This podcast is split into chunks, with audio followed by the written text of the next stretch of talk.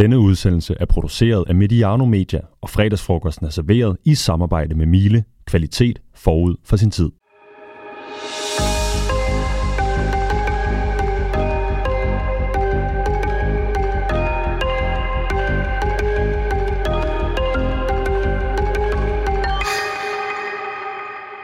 Og så har min printer fået sådan noget varmesyge her, så, øh, så man kan faktisk ikke læse, hvad der står ude siden. Så hvis jeg tøver et eller andet sted, så er det ikke, fordi jeg laver temposkift bevidst, er det, fordi jeg leder efter, hvad fanden der står. Nå. Her er fredagsfrokosten i helt nye rammer. Det her format blev født hjemme i redaktørens køkken i Vandløse, hvor Jonas Hebo og Gastro Niklas lavede pankopaneringer og vietnamesiske tacoer, mens Hebo fik luftet sine kvaler med løg. Nu er fredagsfrokosten flyttet hjemmefra. Vi er rykket op i den internationale elite og sidder nu i Miles showroom og butik i Glostrup. Mile er en ny partner på fredagsfrokosten, og det er de i øvrigt også på Superliga for voksne. Hebo og Niklas er sat på bænken, mens Miles egen kok Mikkel har løftet ambitionsniveauet ved gryderne og komfuret. Men lidt mere om det senere. Mikkel hvis øh, står her ved siden af en ovn, vi- som vi fik en rundvisning i, øh, øh, da vi var ude og kigge i går. Hvis ikke jeg tager, tager helt fejl, så kan han også lave podcast, men øh, det, det tror jeg ikke, vi skal udsætte den for. Først lidt om dagens emne. Øh, Øh, fodbolden. Øh, er den blevet bedre, siden vi forelskede os i den? De løber mere, de springer højere. De har en stab, der på øverste niveauer er større end selve holdet, med eksperter til søvn, proteiner, pulsmåler og indkast og mentalt velbefindende. Men er fodbolden bedre end dengang? I 1974, jeg så Holland mod Vesttyskland, for nu at tage sådan mit, øh, mit fikspunkt, hvor jeg faldt i gryden. Sebastian Stanbury, hvornår blev du forelsket i fodbold? 23. Juni, 23. juni 1996. Tyskland-Kroatien 2-1 ved øh, EM i England. Det var en kamp i Manchester. Det er i hvert fald, jeg har i hvert fald minde om, at det var den sommer, jeg, jeg faldt for fodbolden. Jeg var på en, øh, en sommerferiekoloni med min skolefritidsordning, og øh, det startede med, at jeg gik ind og så fodbold, fordi det gjorde alle de andre drenge, øh, og så endte det med, at alle de andre drenge var ude og lege, og så sad jeg stadigvæk ind og så fodbold sammen med alle pædagogerne. Så jeg faldt for fodbolden den sommer. Hvor gammel var du der? Der var jeg ni år gammel. 9 år, det, okay, det, det plejer at være 10 eller 11. Er fodbolden blevet bedre? Øh, kvalitativt eller kvalitetsmæssigt indiskutabel, ja. Og hvad med kærligheden? Jamen det er så det, jeg godt kunne tænke mig, og det synes jeg jo det helt store interessante ved det her spørgsmål, fordi nyder en 9-årig dreng i 2022 fodbolden mere, end jeg gjorde i 1996, selvom den er blevet mærkbart bedre rent spillemæssigt, eller nød jeg den mere i 1996, end en 9-årig dreng ville have gjort i 1976? Det er jeg ikke sikker på, på trods af, at jeg er indiskutabelt, at spil og kvaliteten af det, de laver på banen, er blevet bedre. Der er måske også noget med tilgængelighed i det. Måske. Ja. Gisle Thorsen, øh, hvornår faldt du i gryden? Og ja, der, det, det var lidt før Sebastian, jeg er også lidt ældre. Øhm, Jeg tror, vi er tilbage i 84. Det var noget EM Danmark, som jo øh, gør det rigtig, rigtig godt lige indtil Præm Elkær øh, sendte os ud af, af den der turnering. Jeg ved ikke, om de har fundet bolden, øhm, men, men det var det der roligan, øh, hele det der 80-hold. Hvordan ser din kærlighed ud for, fra dengang til nu? Jamen, den har jo også ændret sig. Øhm, Jeg synes, Sebastian han siger det meget godt at sige, jamen, det er blevet bedre spillet på banen, men den følelse, som fodbolden giver mig, at den blev bedre, der må jeg jo sige nej. Fordi jeg synes, at fodbolden som industri, og det er et ord, jeg hader, fordi jeg synes ikke, at fodbolden skal være en industri, men det er det. Der er så mange penge involveret i dag. Jamen, den, den har nogle øh, alvorlige problemer. Jeg sidder og læser de her Football Leagues bøger i øjeblikket, mm. øh, og det er, det er ikke munter læsning. Så det her med, om fodbolden giver mig en bedre følelse nu, nej, det, det gør den sådan set ikke. Det, jeg, ved, jeg ved ikke, om fodbold var bedre i 90'erne, men øh, jeg synes, vi har nogle problemer nu. Rasmus Monnerup, hvad er dit fikspunkt? Jamen nu øh, var jeg jo lige tjekke datoen, og Sebastian han sidder der og er så præcis i, i sin angivelse. Så øh, 3. i 7. 1990, der var jeg øh, lige blevet, næsten lige blevet øh, 8 år gammel, og øh, der var en øh, semifinal ved øh, VM-slutrunden i øh, Italien, mellem øh, Argentina og Italien, og øh, jeg tudhammerne brølede, øh, fordi øh, Argentina de tillod sig simpelthen at, øh, at slå Italien ud. Øh, Donadoni og Serena brændte straffespark, og så var det, var det slut for Italien, og det var faktisk sådan den, mit første minde med, at jeg tænkte sådan, jamen, altså jeg prøvede sådan, altså min mor kunne jo ikke trøste mig eller noget, altså der var ikke rigtig noget at gøre, man kunne ikke gøre kampen om jo, øh, selvom jeg, jeg mente, at det, det burde kunne lade sig gøre, så det er faktisk den, der står klar, sådan, også fordi der var de der følelser i spillet, som også Gisela og Sebastian er inde på. Så du blev simpelthen forelsket under det, der er blevet beskrevet som den kedeligste slutrunde Ja, nogensinde. præcis, præcis. Jeg tror, det er noget med alderen at gøre måske. Nu har du en, et andet vy på mange ting i forhold til, hvad skal man sige, professionalismen og hele arbejdet, som set med trænerbrillerne og sådan noget. Hvordan ser du på den udvikling, fodbolden har taget siden da? Jamen, jeg synes, den er, altså, fodbolden er jo blevet bedre, det, det synes jeg faktisk er indiskutabelt. Øh, men jeg kan også godt følge Gisela Sebastian i forhold til, om oplevelsen er blevet bedre. Det er jeg ikke så sikker på, men altså, alt er jo blevet optimeret omkring, øh, omkring kampen, omkring træning, øh, søvn, kost osv. Og, og det gør jo, at vi får nogle atleter, hvor det tidligere var fodboldspillere, og det synes jeg er, er positivt, men jeg kan også godt glæde mig over at sidde og se nogle gamle kampe, hvor der var forskel på spillerne, øh, også på øh, vægt, alt efter hvor man spillede hen på banen, og øh, færdigheder, alt efter hvor man spillede hen på banen. Altså i dag ser vi jo faktisk også, vi kan også tage målmanden med, vi ser jo 11 spillere, som alle sammen er hammerne dygtige. Mm. Det var altså ikke altid tilfældet, øh, selvom mm. tænkte var bedre i 90'erne. Hvad med dig, Jonas Ebo? Hvornår jeg bliver fanget? Ja. Jamen, det gør jeg omkring 1998. Øh, mest, jeg husker mest af alt slutrunden i Frankrig øh, og Danmarks kampe der. Altså, jeg kan huske gruppekampen, da Laudrup scorede på straffe mod Frankrig, og, de, og, og så selvfølgelig Nigeria-kampen især. Men det er også der, hvor jeg for første gang begynder at komme med på andre stadioner end øh, Hvidovre Stadion. for der, der var jeg jo kommet rigtig meget, men det var sådan noget, hvor jeg var dreng, der var med ind i omklædningsrummet og fik lov at lege med spillerne og de her ting, ikke? Øh, hvor at, øh, der begyndte jeg at, at, få lov at komme ud og se øh, Ebbe Sand på Brøndby Stadion og de her ting, hvor de spillede, de lavede rigtig mange mål og spillede rigtig god fodbold, og der fik man den her, det var der, hvor jeg sådan oplevede stadionoplevelsen, som som er blevet et, er meget vigtigt for mig sidenhen også. Du er ikke ret gammel i 98. Hvor gammel er du der? Der er syv år. Okay. Men jeg kan heller ikke huske sådan... Jeg, har godt nok, jeg tror, jeg snyder mig selv lidt, fordi jeg har set den der YouTube-video af alle mål i 98 så mange gange, at jeg føler, at jeg har set det hele dengang. Men sådan meget tydeligt kan jeg huske de der, øh, de der fem kampe, og så kan jeg meget tydeligt huske den der historie med, med Ronaldo. Øh, men jeg, jeg kan ikke sådan genkalde mig semifinalen, men jeg genkalder mig Holland-Argentina, øh, bagkampsmål, og så øh, meget specielt det der med Zinedine Zidane, øh, der scorede de der to mål i finalen. Nu har jeg jo bedt jer sådan reflektere lidt over og sige, hvad er det egentlig for nogle faktorer, der har gjort, øh, hvordan det påvirker en i forhold til det forhold, man har til fodbold og følelserne omkring den. Hvordan ser du den rejse? Frygteligt ord, ikke? Men Jamen, altså det er, jo, det er jo det her med, at tilgængelighed er jo, er jo en helt store forskel, fordi dengang, da, da jeg begyndte at se fodbold, der, øh, der var jeg lige så glad for at komme ud og se Brøndby, som jeg var, når jeg fik billetter til at se Heine Fernandes score mod Lazio, så jeg havde ikke det der fikspunkt med, at min, mm. jeg blev ja, i gåsøjne presset hjemmefra, eller i hvert fald øh, tilbudt, at jeg skulle holde med det samme hold som min far, fordi han var selv fodboldspiller, hvor i dag, der er jo rigtig mange, der gerne vil have, at deres sønner får det samme tilhørsforhold til dem, og det tror jeg er markant sværere i dag, end det var dengang, fordi der er så stor mulighed for den yngre generation øh, til at følge de hold, der er ude i udlandet. Øh, og, og så det, det nære er interessant, men det tror jeg kræver, at man tager dem med ud på stadionerne, for sådan at opleve dem. Og så er det jo det her med i Danmark, som jeg ofte advokerer for. Jeg ved godt, det er lidt svært, når de går i skole som i sommerferie. Der er jo en virkelig mulighed for, at man kan komme ud og se dem træne. Og der er jo bare, der er Superligaen meget, meget nær. Det kan jo ikke lade sig gøre. Men jeg har også en fornemmelse af, at den her fremtid, der er der rigtig mange øh, mødre og fædre, som jo grundet, at vi har kunne følge international fodbold så tæt. Der er jo mange af os, der har præferencer, der er større i udlandet, end der er i Danmark.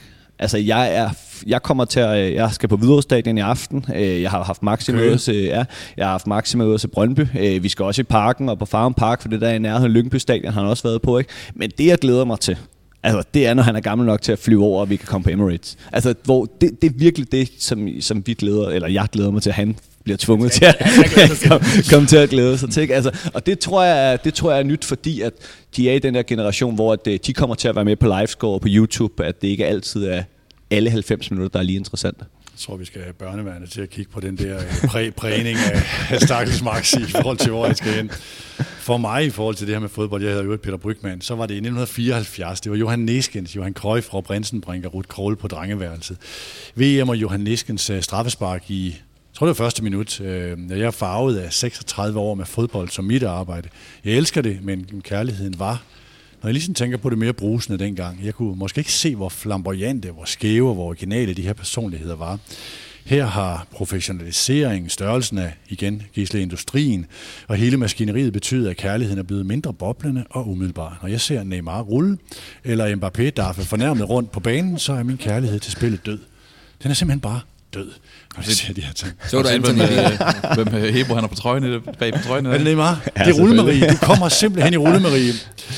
Uh, Mile, Mikkel, har I en dørmand herude? Han er simpelthen trådt op i en Neymar, tror jeg. opdagede det ikke nok. Nå, men det mest interessante for mig, det er, det er sådan synet på kærligheden dengang. Det er måske også, fordi jeg bagefter og siden 74 har kunne se, hvor originalt det var dengang, og de her typer, der var i, øh, altså nu, ja, nu taler jeg 70'erne og 80'erne med min første kærlighed med fodbold, men også de typer, der var i Superligaen i 90'erne. Så måske er det sådan den der nostalgi, der får mig til at se kærlighedens sky som lidt mere lyserød. Og jeg er faktisk i tvivl øh, om en kærligheden til det smukke spil er livslang. Neymar eller ej. Det er sådan dagens emne. Kærlighed dengang, kærlighed nu og spillets udvikling. Er I klar til det? Ja. Mm-hmm. Sebastian, jeg skal, hvor mange, du er to, tre år ældre end mig, ikke? Øh, fire. fire. Jeg er fra 87. I, I tre andre, så meget ældre er I jo heller ikke, vel? Men nu kommer vi ind i det her med, hvad der fylder noget. Og, og det, det, det, som irriterer mig allermest ved 2022, det er, at jeg ikke kan forholde, forholde mig til en fodboldkamp, uden at jeg skal forholde mig til, der er uden for banen. Hvordan var det da for 10, 15 og 20 år siden for jer? Behøvede I forholde jer til, hvad der skete uden for banen, når der I så en god fodboldkamp? Der var i hvert fald ikke så mange fra, fra Mellemøsten, der investerede i, uh, i, i klubber. Så på den måde, der, der, der var jo, det var jo mere rent, kan man sige, på den facon. kan man sige. Jo, jo, senere, men det var jo først i 2003. Ja, ja, hvis, hvis, vi taler, ja, ja, hvis altså, vi taler tilbage til, til 80'erne, 90'erne, altså jeg tror, Tottenham var den første klub, der går på børsen, så Brøndby nummer to. Øhm, og så siden har det, har det jo bare udviklet sig. Men, men det, var jo, det var jo mere rent på alle måder. Ja, det var altså som, som tv produkt, som bruger igen ordet, ikke? Altså, der, der, der var det jo noget, du stillede, du fløj nærmest direkte ind til, øh, til nationalsangen, eller, eller holdene ind på banen, øh, og fem minutter før. Jeg har brugt det her billede nogle gange, ikke? men altså, øh, jeg voksede op i en tid, hvor jeg stod op klokken 7 om morgenen, og fandt, løb ned og fandt min forældres Jyllandsposten for at se, hvilken kamp der kom i tv den her lørdag. Det anede man ikke på forhånd. Og jeg vidste det igennem den helt analog papiravis. Det lyder enormt stenalderagtigt, og det er det efterhånden også. Ikke? Men der var jo ikke noget optag. Der var ikke... Øh, der var heller ikke, altså, øh, i, i sagens natur var der ikke andet end analoge medier. Øh, så der var ikke den der samtale.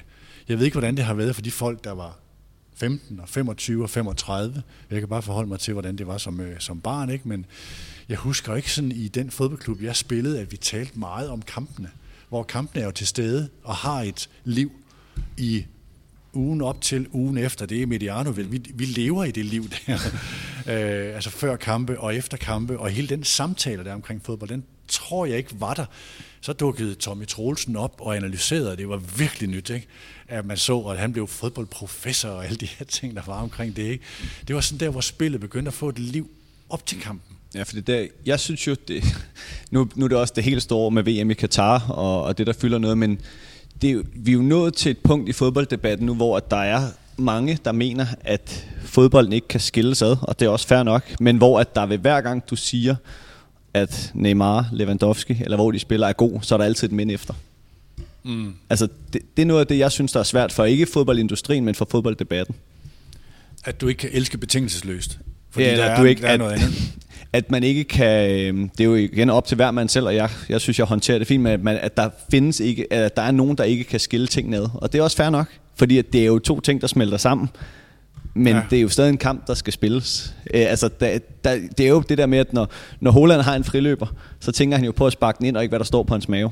altså selvom det er. Og det er jo det, der er interessant, synes jeg, med fremtiden. At de her, nu, det var meget interessant, du nævnte Abramovic, ikke? fordi at der begynder jeg sådan at forholde mig til Premier League fodbold og sådan noget. Ikke? Og jeg kan ikke huske hvordan, men der var vel onsite.dk og bold.dk dengang, hvor man gik hjem, når man kom hjem fra skole og kunne tænde for modem og de her ting. Ikke? Og jeg synes da, det var mega sjovt at Ejn Robben den ene dag, det med en den tredje, Jadami og hvad der ellers kom, og Grønkær øh, øh, var et par år før, de der ting. Ikke? Hvor det er jo også det, det er jo det, når vi ser alle de her, jeg kan se voksne mennesker også, når man følger med på Twitter, altså de kan jo nærmest ikke holde ud, at der går børn rundt i Paris Saint-Germain, tror jeg.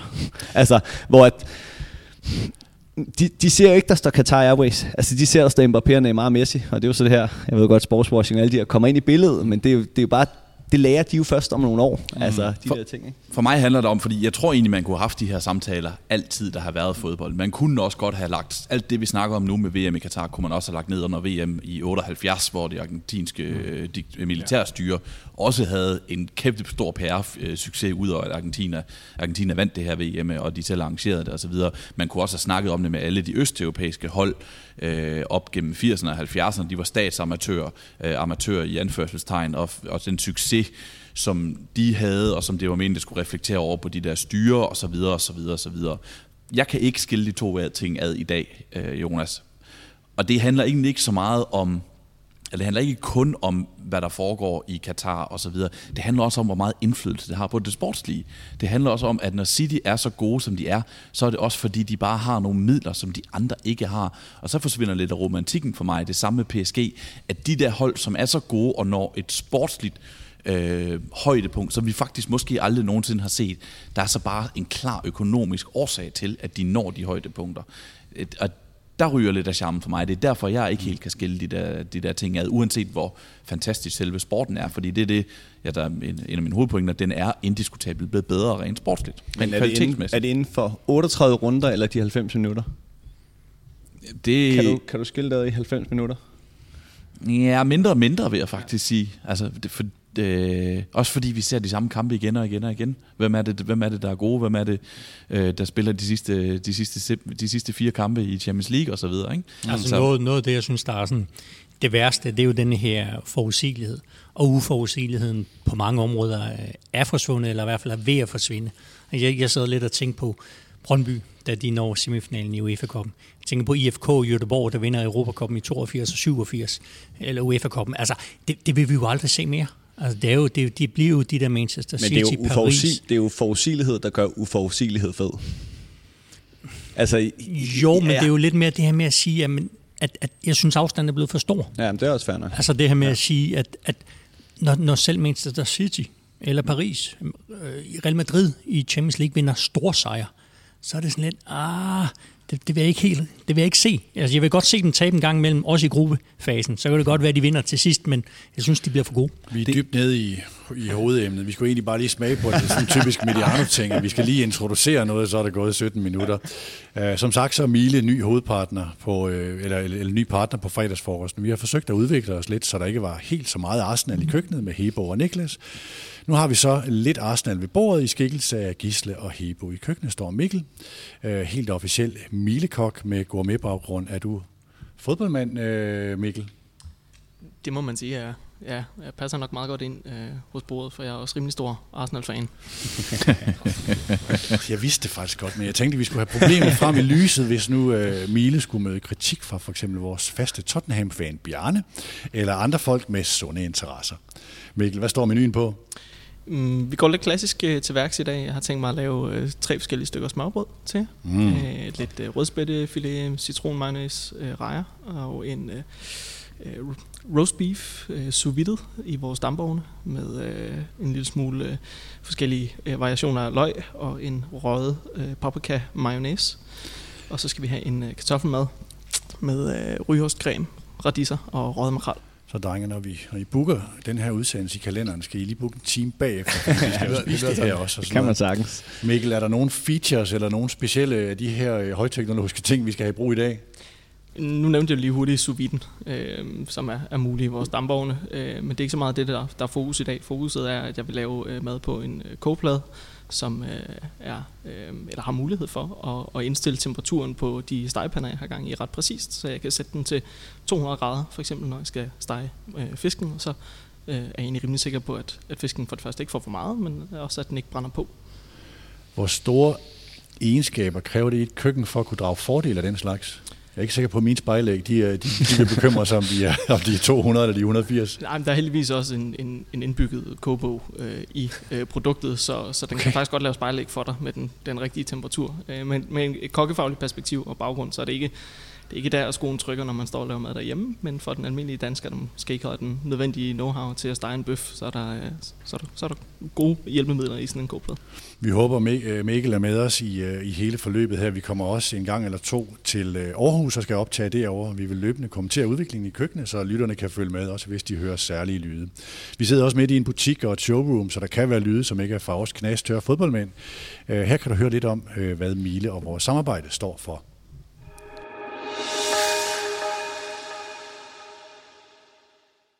Nogle gange er partnerskaber helt oplagte her på Mediano. Vores nye partner på fredagsfrokosten Miele er en af dem. Miele er garant for kvalitet og innovation, ikke blot på deres ledningsfri Triflex støvsuger, men også på deres køkkenelementer. Om det er støjsvage vinkøleskabe med temperaturzoner, som imiterer miljøet på et vinslot, eller blot et køleskab til mad med indbygget teknologi, der giver dine råvarer længere levetid, kan du vide dig sikker på, at Miele har tænkt over detaljen. Emmer Besser. Altid bedre. Immer bedre, siger de hos Mile. Øh, en af de bedste ting, og det her siger jeg ud fra, hvad jeg i snart øh, 60 år har kunne se hjemme hos gamle mor Brygman i Nørre Sundby på vaske- og opvaskemaskinefronten. De holder så længe, at det er et af de bedste argumenter, jeg kan finde for bæredygtighed. Du behøver ikke skifte det er lidt billigere skrammel ud hvert fjerde år. Normalt så spørger vi, hvad der har gjort størst indtryk i ugen. Sidst optog vi på terrassen i Valby i, jeg tror det var juni, så jeg vil undlade at spørge om jeres sommeroplevelser på Malte, Bornholm, øh, Berlin og hvor I ellers har været henne. Men hvad gør størst indtryk på jer i fodbolden lige nu, hvor de store ligaer er kommet i gang? Hvis vi skal tage et emne, som, som læner sig lidt op af, af det, vi taler om i dag, med kvalitet og forudsigelighed og de store dominans, så synes jeg jo, at det er sjovt, at lige nu i Superligaen, så kan man se FC Midtjylland, FC København og Brøndby, der alle sammen ligger på 6 point efter, øh, efter fem runder og ligger og roder nede i den nederste halvdel af Superligaen. Fordi her har man også, i, i Superligaen har man også haft det der indtryk af, at, at det efterhånden bliver mere og mere lukket. Det er mere og mere de samme klubber, der, der kan høste triumfer i, i den øverste halvdel, og, og særligt når vi snakker om mesterskabet. Og lige nu, så er de altså, alle de tre største klubber mål på økonomi, har fået en, en dårlig start på ligaen det er jo interessant, og det giver også en masse at snakke om i de podcast, vi laver i løbet af ugen. Men det, jeg synes også helt på for egen regning, det har sin charme, at det ikke bliver så forudsigeligt. Jamen det synes jeg, det er jo, og det er jo derfor fodbold er så fantastisk, fordi ligesom øh, Gisse var også inde på det her med uh, uforudsigeligheden. Altså jeg bliver jo irriteret over det. Altså jeg, jeg, jeg synes jo, det er forfærdeligt, når man har en liga. Jeg kan godt se romantikken i, at det er jo sjovt og sådan ting, men det handler om, at der er nogen, der ikke gør deres arbejde ordentligt, og ikke forvalter deres penge godt nok. Så jeg kan jo godt sidde og blive irriteret over, at det kan jo ikke passe, og jeg er med på, at vi er stadigvæk er tidligt på sæsonen. Men jeg synes ikke, det er charmerende. Altså, jeg synes, det, er, øh, jeg synes, det irriterer mig, at de her hold, de ikke kan levere på et niveau, som det kan forventes af dem. Men det er jo også derfor, jeg elsker fodbold, fordi det er jo også sjovt, når der så er nogen, der kan gå ind og, øhm, og drille de her, så det ikke bare bliver, at øh, hvem har flest penge, jamen de vinder, også, øh, de vinder også mesterskabet. Men jeg synes jo, der heldigvis har været en tendens til, at og, og det er også derfor, jeg synes, det der med Premier League, jeg synes, man skal være opmærksom på, det er jo rigtigt nok, der er jo noget med pengene. Det, det kan vi jo se, at det er, hvor, hvor mange procent vi skal sætte på, det, det kan man diskutere. Men Premier League har jo lært det på den hårde måde. Der var jo mange år, hvor Premier League ikke lykkedes med at få nok ud af alle de ressourcer, de havde, fordi de havde ikke de bedste trænere. Mm. Og, og de har jo fundet ud af nu, jamen det er nok ret vigtigt alligevel, hvem der står ude på sidelinjen. Øh, ikke kun øh, ham, der står der under kamp, men også alle de folk, der er rundt om. Så jeg, jeg, jeg kan godt følge jer begge to, og jeg bliver også glad, når de der ting sker. For jeg synes også, det er mega fedt, men jeg bliver nok mest glad, når det sker, fordi der er nogen, der har nogle kompetencer, der gør, at de så kan slå de rige, så at sige, ved at, at bruge de her kompetencer. Men altså, når der både er penge og kompetencer, så skal man altså blive mester. Det var det, jeg synes, der var så... Øh, fordi jeg er fuldt komplet uenig med dig, Jeg synes, det er fedt, når de gode er dårlige. Øh, og der er nogen, der gør deres arbejde dårligt. Jeg glæder mig til den dag, at øh, Pep Guardiola begynder at gå en lille smule øh, halv, øh, umotiveret på arbejde, så, så City kan ryge en lille smule. Det er jo det, jeg synes, der var så interessant ved Mesters... Øh, øh Mesters. Leicesters. Det, synes, det kan jeg godt kalde dem. Det Leicesters, synes jeg fungerer. Ja, mester. Leicesters mesterskab i 2016, det var ikke kun, at Leicester var så gode, som de var i den sæson. Det var også, at så mange af de hold, som burde være bedre, fejlede på samme tid. Mm. At det ikke kun var et hold, som lige havde en dårlig sæson, men så mange af dem havde på, på, på samme tid. Det synes jeg jo gav en, en fed sæson i Premier League. En men sæson, hvor døren stod åben for ja. Arsenal, og de ikke gik ind af den. Også det, og Tottenham for den der skyld.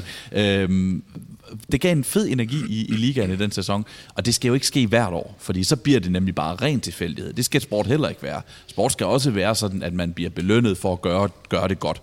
Det skal ikke være tilfældigheder hele vejen igennem, men der må godt være lige en anelse tilfældigheder en gang imellem. Men vi har vel svært ved at se et nyt Leicester, har vi ikke det? Jo, men det havde vi også i 2015. Ja, det havde vi, men, men det er bare, når jeg ser, det hvor gode de er nu. Puh. Ja. hvad, det er også det, hvad, altså, hvad er et nyt Leicester? Der snakker vi også, det bør kun kunne ske hver en gang hver tusind år. Altså, det, vi snakker et hold, der var det op et enkelt år, og så gik det helt op i en høj enhed, ikke? Fordi i tre af de fire største ligaer lige nu, eller undskyld, i de fire største ligaer, der vil jeg våge den påstand at sige, der er kun en af ligaerne, I kan være sikre på, hvem der vinder. Ah, Frankrig næsten også. Så ja, den er heller ikke en af de fire, men nu, okay. nu var ja, det bare lige okay, to gange, ja. er det sket. Men det er okay, men siger, jeg ved godt, vi i Spanien, Italien, og England. Altså City er så, de, dem, jeg synes lige for, jeg synes, det er dem, der nærmer sig øh, Bayern München med respekt for Chelsea Liverpool og hvad de kan. Men det er jo igen over 38 runder, for jeg synes igen, den her weekend var et bevis på, hvor gode de andre holder os er, og det er næsten det, jeg synes, der er mest imponerende. Ikke? Altså, Liverpool mod Fulham og Palace, problemer. Mm. Øh, Barcelona med det der nye hold, ikke? Rayo Vallecano, de var, kunne godt have tabt. I Serie A, der skulle øh, Inter på udebane mod Lecce, der i øvrigt havde en dansker som anfører i sin første kamp nogensinde i Serie A. De skulle til overtiden efter, at Lukaku allerede skulle efter et minut. Ikke? Så og det er jo det også, hvor vi er i Superligaen lige nu. For jeg havde egentlig en fornemmelse af, da jeg havde set de første par runder her, at de her store hold, som Manchester City og Bayern jo så også har gjort, Paris i øvrigt, jeg havde faktisk en fornemmelse af, at der var mange hold, der ville lægge endnu mere vægt på at komme rigtig, rigtig godt fra start på grund af det her VM-år. Det kan også godt være, at de har gjort det. det er bare gået helt galt, ikke? fordi at der kommer det her, øh, det her, den her vanvittige pause, det må vi sige, der øh, i Superligaen, jeg sad stadig med en fornemmelse af, at, at Midtjylland eller FCK bliver mester, ikke? men lige pludselig de der point, de bliver bare større og større, ikke? og det, det er også med, altså jeg er jo sådan, det er nok meget godt, at jeg sidder imellem jer to, fordi jeg kan godt lide både uforudsigeligheden og forudsigeligheden i forhold til, hvordan det er. Inden vi går i gang med hovedemnet, så lige et kort afsnit med servicemeddelelser. Det går for rygende i Støt Mediano. Der er snart 500 af jer, der er med i Støt Mediano. Det er ganske vist under 1 procent, ja nærmest kun en halv procent, men det betyder allerede nu, at øh, vi nok skal lave Premier League, Mediano Moneyball og analyser af mandagskampe indimellem, selvom vi ikke får nogen partner på for eksempel Premier League. Det tør vi godt love allerede nu, og så tusind tak for det. Vi har Claus Steinlein, Peter Christiansen, Jakob Lauesen fra FCK og Jakob Nielsen fra AGF. Altså, Claus Steinlein var ikke fra AGF, det var Peter, eller, eller, eller fra FCK FCK, det var Peter Christiansen og Jakob Lausen. Vi har Jakob Nielsen fra AGF og Carsten V. Jensen fra Brøndby på vej. Superliga for voksne i efteråret. Steinlein, det er allerede på tirsdag. To lyttere fra Støt Mediano kan komme med. Det behøver ikke være FC Midtjylland-fans. Det kunne også være et par Viborg-fans, der vil stille et par spørgsmål til Steinlein. Alt, hvad det kræver, er, at man er medlem eller frivillig abonnent i Støt Mediano. Um, og at Viborg-fansene kommer hjem fra London. De var glade. Så det var, de havde ja, virkelig en oplevelse. de skulle det, på, var det ikke det?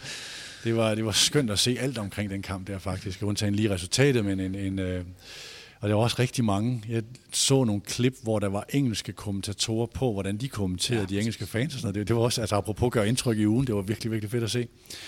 Um, lige en bemærkning omkring det her. Altså, vi mangler en Premier League-partner. Vi har aldrig sådan i detaljer fortalt, hvorfor vi for nylig måtte afbryde et samarbejde, men det handlede om, hvorvidt vi kunne sidde og analysere for eksempel Newcastle og et ejerskab med base i Saudi-Arabien, hvis vores partner også var finansieret af fonde i Saudi-Arabien og omegn.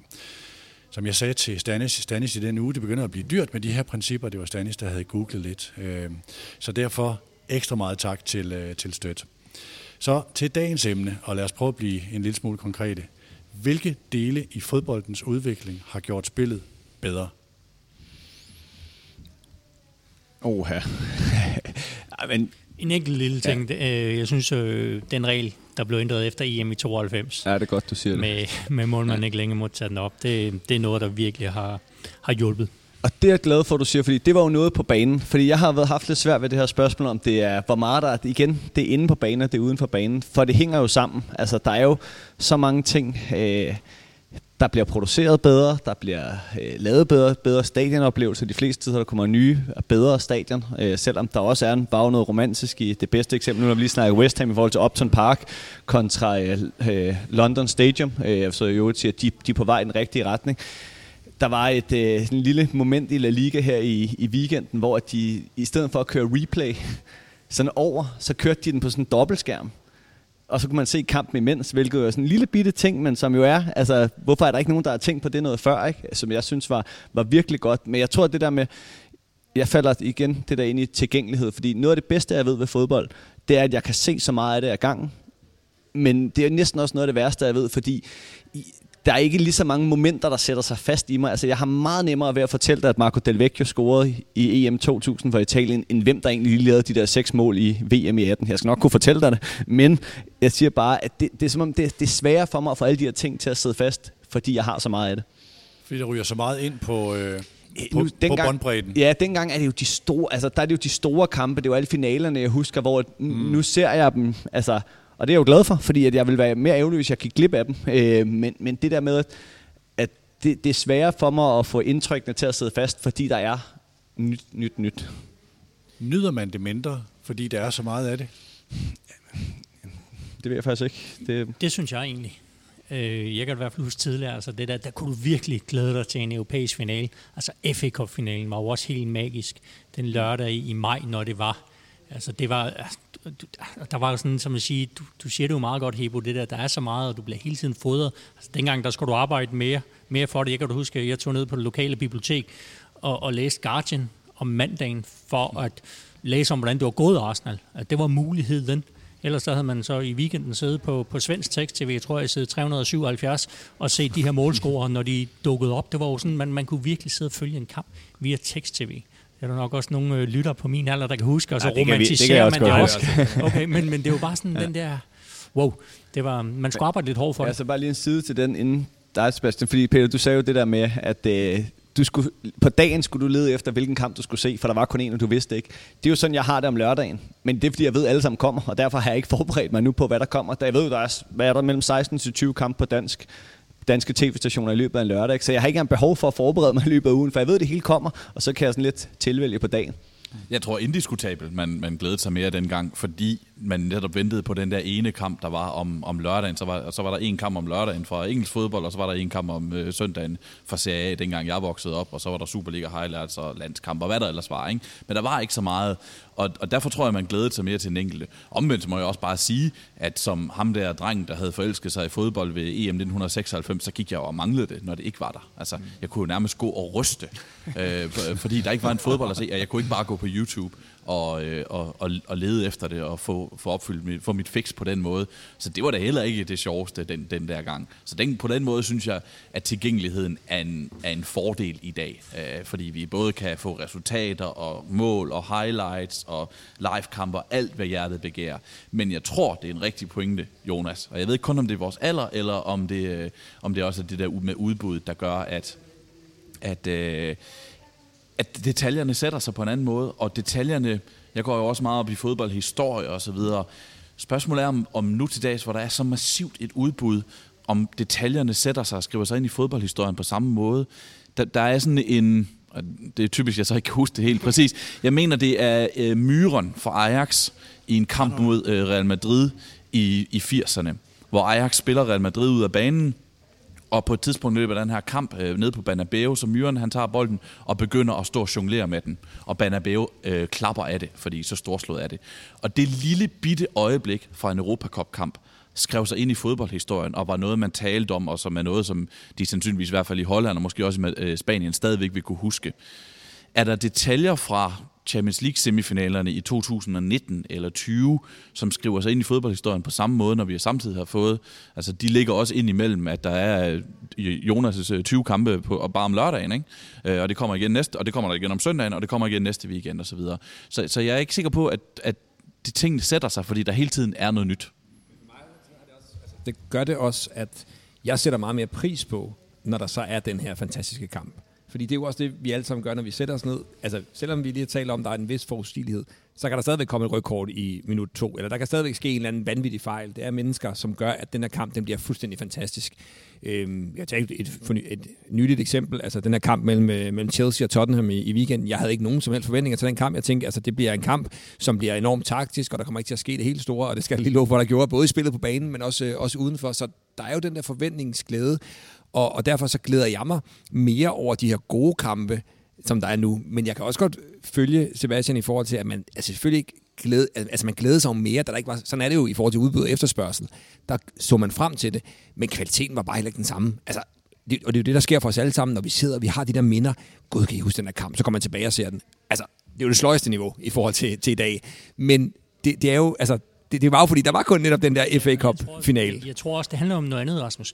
Jeg tror, det handler om det, som det skaber inde i os. Altså de følelser, som det giver os at se de kampe. Altså jeg, jeg har skrevet mine, mine noter, at en dårlig fodboldkamp kan godt være god. Altså det kan godt være, at vi kigger jo ikke... Jo, som træner gør du nok. Men, men det her æstetik, det er jo ikke det, vi sidder og vurderer. Vi kan godt glæde os over Messi og, og nogle ting, som han kan og, og, og spiller på det niveau. Men dybest set, der er det jo det, som de følelser, som vi får ind i, når vi oplever de her sådan fuldstændig magiske kampe. Og det kan være elendige fodboldkampe, men altså, der sker bare et eller andet, ikke? Og, så, og så er det jo det, vi husker. Det er jo det, vi tager med. Og, og der har du virkelig god pointe, fordi det tror jeg, og nu kommer jeg til at lyde som mega øh, sur gammel mand, men jeg tror, at den unge generation, de kommer til at gå glip af rigtig mange ting. Og det jo, handler jo selvfølgelig om tilgængelighed, men det handler også om netop at leve tingene igennem forskellige livescore-apps og så videre, at man har mulighed for at se så mange kampe på samme tid, at man ikke sidder, altså vi andre har jo siddet der i 90 minutter og tænkt, hvornår sker der noget, ikke? og så endelig kom det der magiske moment. Men altså, jeg har en datter, som elsker fodbold og både spiller og går rigtig meget op i det. Altså, hun vil altid gerne til fodbold sammen med mig, men altså, jeg er ved at flå hovedet af hende, fordi hun laver ikke andet, så kigge på sin telefon, fordi jamen, har nu set, nu har Jonas Vind øh, rørt bolden fire gange, og, øh, altså, og, og, nu sidder vi lige og ser en kamp på Premier League. Prøv, prøv at se, hvad de laver der og sådan noget. Hov, og nu skete der lige noget i Serie A. Altså, mm og det er jo det, der tror jeg... Hvad, hvad sidder hun og laver? Men så sidder hun med, med, med en Footmob-app øh, og sidder og følger med i de forskellige kampe og ser, hvad sker der i de andre kampe. Og, Du øh, har hvem, simpelthen hvem din nu? egen researcher der. Ja, ja, fuldstændig. Ja, det er fuldstændig. derfor, han så meget. Ja, præcis. præcis. Det er, Nu forstår jeg Medianos eksperter. hun er også på honorar. det er det, de kalder lommepenge. Nu, nu, nu skal jeg nok lade være at lægge hånden helt over på øh, Mikkels kogeplade derovre, fordi jeg tænker, at øh, den kan trods alt ikke tage temperaturen på min hånd, for den er i orden. Men det er jo også det her med, at vi ser jo fodbold hver dag. Og det er jo det her med, vi har, jeg tror, vi godt vidste inden, hvor meget fans betyder. Vi, ellers gik det i særdeleshed op for alle dem, der ikke forstod under corona. Ikke? Og jeg synes også, at det er forkert, og at der burde være nogle regler for, hvor langt du skal kunne rejse på hverdag i forhold til fans. Men hold kæft, jeg synes, det er fedt med fredags- og mandagskamp. Ikke? Altså, det der en fredagskamp, at tage ud på stadion en fredag. Øh, nu skal jeg jo selvfølgelig det i dag, men jeg elskede også selv at spille min egen fredagskampe.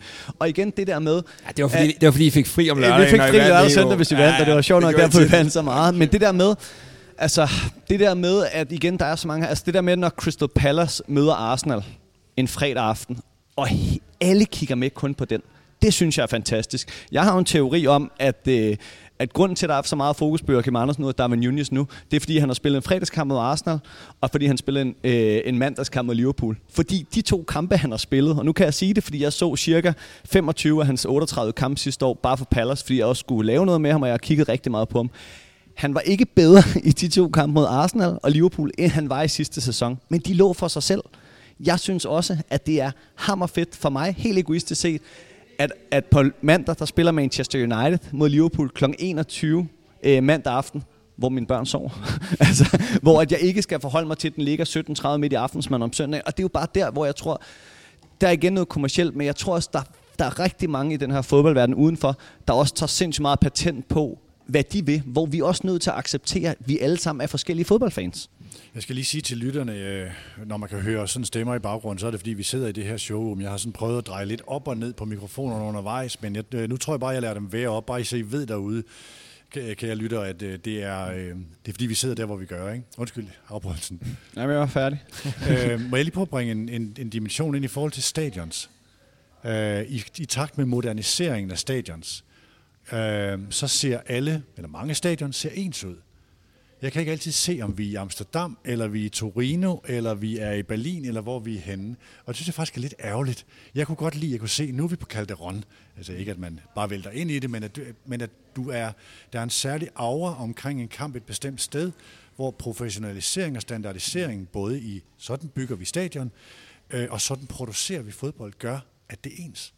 Jeg tror, Albert Sperre ville blive lidt ked af det der, i hvert fald hvis vi, vi taler Berlin. er men de om. ellers, har du, ellers har du nok en, en pointe, at, at, at det kommer til at ligne, men det er jo også en, en er globaliseringstendens. Jo, ikke? det er også produktionen, ikke? Jo. Altså, det er også øh, Man lærer også hinanden, ikke? der også kommer til, fordi altså, hvis du Det er bare jo super godt, og det er jo super flot, og det er jo høj, Men det høj ligner kvalitet, hinanden. og det ligner hinanden. Ja, ja. Men jeg vil Og det, også... og det gør det altså en lille smule kønsløs ja. nogle gange. Jeg var i øh, Baku sidste år, da Danmark spillede øh, EM. Mm. Kvartfinale dernede mod Tjekkiet. Og det blev jo spillet på det her stadion med det vanvittige navn, det olympiske stadion, selvom der aldrig nogensinde har været OL i Azerbaijan endnu. Øhm, og det kunne have ligget alle Og det er steder. European Games eller sådan Ja, noget. det var nemlig sådan noget i den ja. stil. Ikke? Og, og, og det kunne have ligget alle steder. Det kunne have ligget i Aarhus, og det kunne have ligget i øh, øh, Cape Town, eller det kunne have ligget i øh, Los Angeles, hvad ved jeg. Men mig og min øh, daværende tipsbladkollega Anders Sten, vi gik en tur op til Tofik Baramov sta- stadion, som var det her, der er opkaldt, det her stadion, der er opkaldt efter øh, linjedommeren. Der, VM-finalen 66. Ja, præcis, der dømte øh, Jeff, Jeff Hursts mål inden mm. i øh, VM-finalen i 1966, det der ramte overlæggeren og gik i, øh, ned i linjen og, og strøg ud igen. Og det var jo noget for sig, og det var da et meget federe stadion, at det havde søjler, og det havde ornamenter, og det havde rosenbede, og et statue af Tofik Baramov. Det var da et meget federe stadion. Øh, Det, var, det havde meget mere charme, og det havde været federe, hvis Danmark havde spillet sin kvartfinale der, selvom det ikke var helt var stort nok. Men så må man også bare sige, at der er jo så en grund til, at de nye stadioner er blevet bygget, og det var jo fordi det andet var noget gammelt lort, som til tider var decideret farligt at gå til fodbold på. Øh, Men jeg er da enig, Peter, i, at det kunne være federe, hvis man så stadigvæk skilte en lille smule ud og tænke nogle andre tanker i arkitekturen og så videre, i stedet for at de her inspirations, inspirationsrejser, som alle tager rundt på at sige, det er et feststadion, det, det bygger vi bare igen.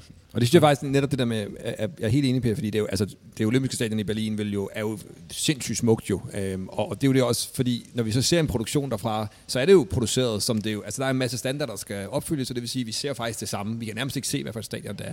Og det synes jeg er irriterende. Og sådan noget, der irriterer mig, det er, det, er, det er meget nørdet, men det er målnettene. Altså, jeg, jeg kunne godt lide, når, når der var, altså tidligere, hvor der var de her forskellige øh, typer af net. Altså, så var der både de, øh, de trekantede, så var der også, øh, hvordan, øh, hvordan de selve øhm, øh, hvad hedder det, hullerne i nettet, så at sige, var udformet osv. Det, det, det, synes jeg var mega fedt. Men der er jo de her regler for, hvordan skal det være, det skal være ensartet osv. Øh, jeg ved ikke om Aston Villa, om der er et eller andet med deres, øh, på, på Villa Park, om der er noget med produktionen og sådan noget, men det ligner faktisk, at de har fået lov til at lave dem lidt længere, øh, nettene, sådan så de går lidt længere. Vi kan måske huske i gamle dage, i, især i øh, FC Porto, de havde jo absurd lange... Altså, det var sådan, øh, der, der gik jo 4-5 sekunder fra bolden, havde krydset linjen til den ramte nettet. De kunne og, fange en valg i det der. ja, præcis. og, og, det var bare sådan ting, altså det er sådan nogle små ting, som jeg synes, der, der kan jeg virkelig godt følge dig i. At jeg, jeg, jeg bliver også i dag, at sidde og se en Champions League-kamp, og man, man kan faktisk ikke se, hvor det foregår. Er det virkelig så slemt? Ja, det synes jeg. Hvad? Er det... Er I så gamle og sure? Ja, præcis. Vi kan ikke se det. Altså, jeg, jeg vil da også ønske, at... Øh, jeg vil da også ønske, at Emirates kunne være, at, at hybrid kunne blive udbygget, ligesom man har kunne gøre på Anfield. Altså, øh, den, den tanke, ja, det, det synes jeg ikke, at der er så mange. Jeg synes, der, der, der er lidt i forhold til, at nu er jeg også, fordi jeg er så inkorporeret Emirates, at nu er jeg også en del af den nye, tør næsten godt til den nye Emirates-generation, hvor det er altså også staten, der begynder at fylde noget for nogen. Men, er, også det men første, er det elektrisk? Det er det ved at blive. Er det det? Ja, det okay. er det. Øh, og, men det, det var det altså også for 10 år siden. Det kommer lidt an på kampene. Og, og sådan er det, synes jeg også, der er med alle andre stadion. Jeg har også været på Anfield, hvor der ikke var... Altså, så er det heller ikke mere magisk, medmindre du er der mod Everton og de her ting. Altså, og, og der findes jo også dårlige aftener på Brøndby Stadion. Det er bare mm. ofte dem, man forholder sig til. Det er når de, de, helt store. Og så der, var det lige, jeg tror også, kan I virkelig finde så mange stadions, der minder om hinanden? Udover Van, der begyndte at minde, minder en del om Emirates, ikke? Er der virkelig nogen, der ligner Amsterdam Jamen, jeg Arena? Tror, jeg, tror, min, eller, jeg, jeg ved, min anke handler mere om sådan produktion, altså ikke at gøre mere ud. Altså, ja. Jeg kunne godt tænke mig, at blive gjort mere ud af netop forskelligheden. Ja. I, i form af, jamen der er forskel på at spille, fordi altså selv Goodison kommer jo til at ligne sådan et ret moderne stadion, øh, når produktionen bliver lavet, fordi de er så dygtige til at producere ja, men, det. Man kan godt få et chok, når så, man så kommer der Ja, præcis. Så, så det er mere den der øh, fornemmelse, jeg har, hvor jeg siger, gør du noget mere ud af de her omgivelser, og vis, at der er, der er forskel på, på de forskellige stadions.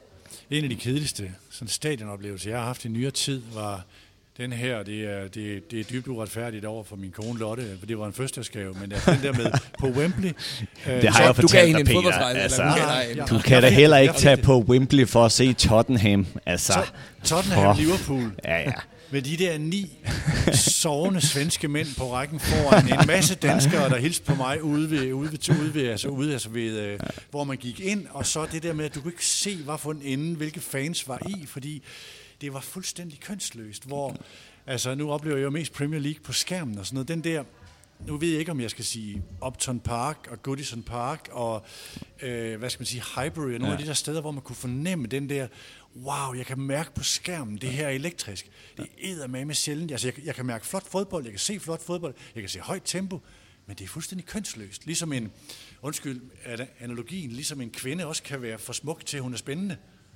Sådan er fodbold måske blevet, at det sådan er blevet lidt kønsløst, og lidt sådan, at Ja, sådan har jeg det i hvert fald ikke med Tottenham. Det kan jeg fortælle. det er det næste emne i fredagsfrokosten. ja. Nej, men altså, det er jo, det er jo interessant. Nu er det så også, det var jo et særligt, det er jo vigtigt at sige, det var jo et særligt eksempel, fordi at, altså, det nye Tottenham-stadion blev lavet, og det er jo blevet et af de bedste og mest moderne stadioner, og er det næste sæson, hvor at, nu er de jo, skal vi jo have indprintet vores det hedder Spotify Camp nu, og så skal det laves om, og så skal de spille på, er det, det er jo apropos olympisk, det, det olympiske stadion i Barcelona, de skal spille på en sæson eller halvanden Barcelona, lidt ligesom, det og det var også noget højt, da Real Madrid spillede ud på, øh, ud på Castillas bane og de her ting. Ikke? Øhm, omvendt vil jeg så vente om at sige, det der med, det må, må jeg jo så svare på, om det er bare mig, men det der med, at der er så meget tv, for mig er det blevet en endnu større oplevelse, når jeg så er på stadion. Ja. Øh, både Danmark faktisk, øh, mm. hvor jeg, jeg også været, haft fornøjelsen af at være over i Midtjylland et par gange. Jeg har svært ikke været på så mange af de jyske stadions, eller også fodbold for nylig, men jeg har været på mange af de sjællands, men især der, når jeg har været i, i udlandet, jeg har været i Amsterdam, Berlin, øh, selvfølgelig London og så fodbold og sådan noget.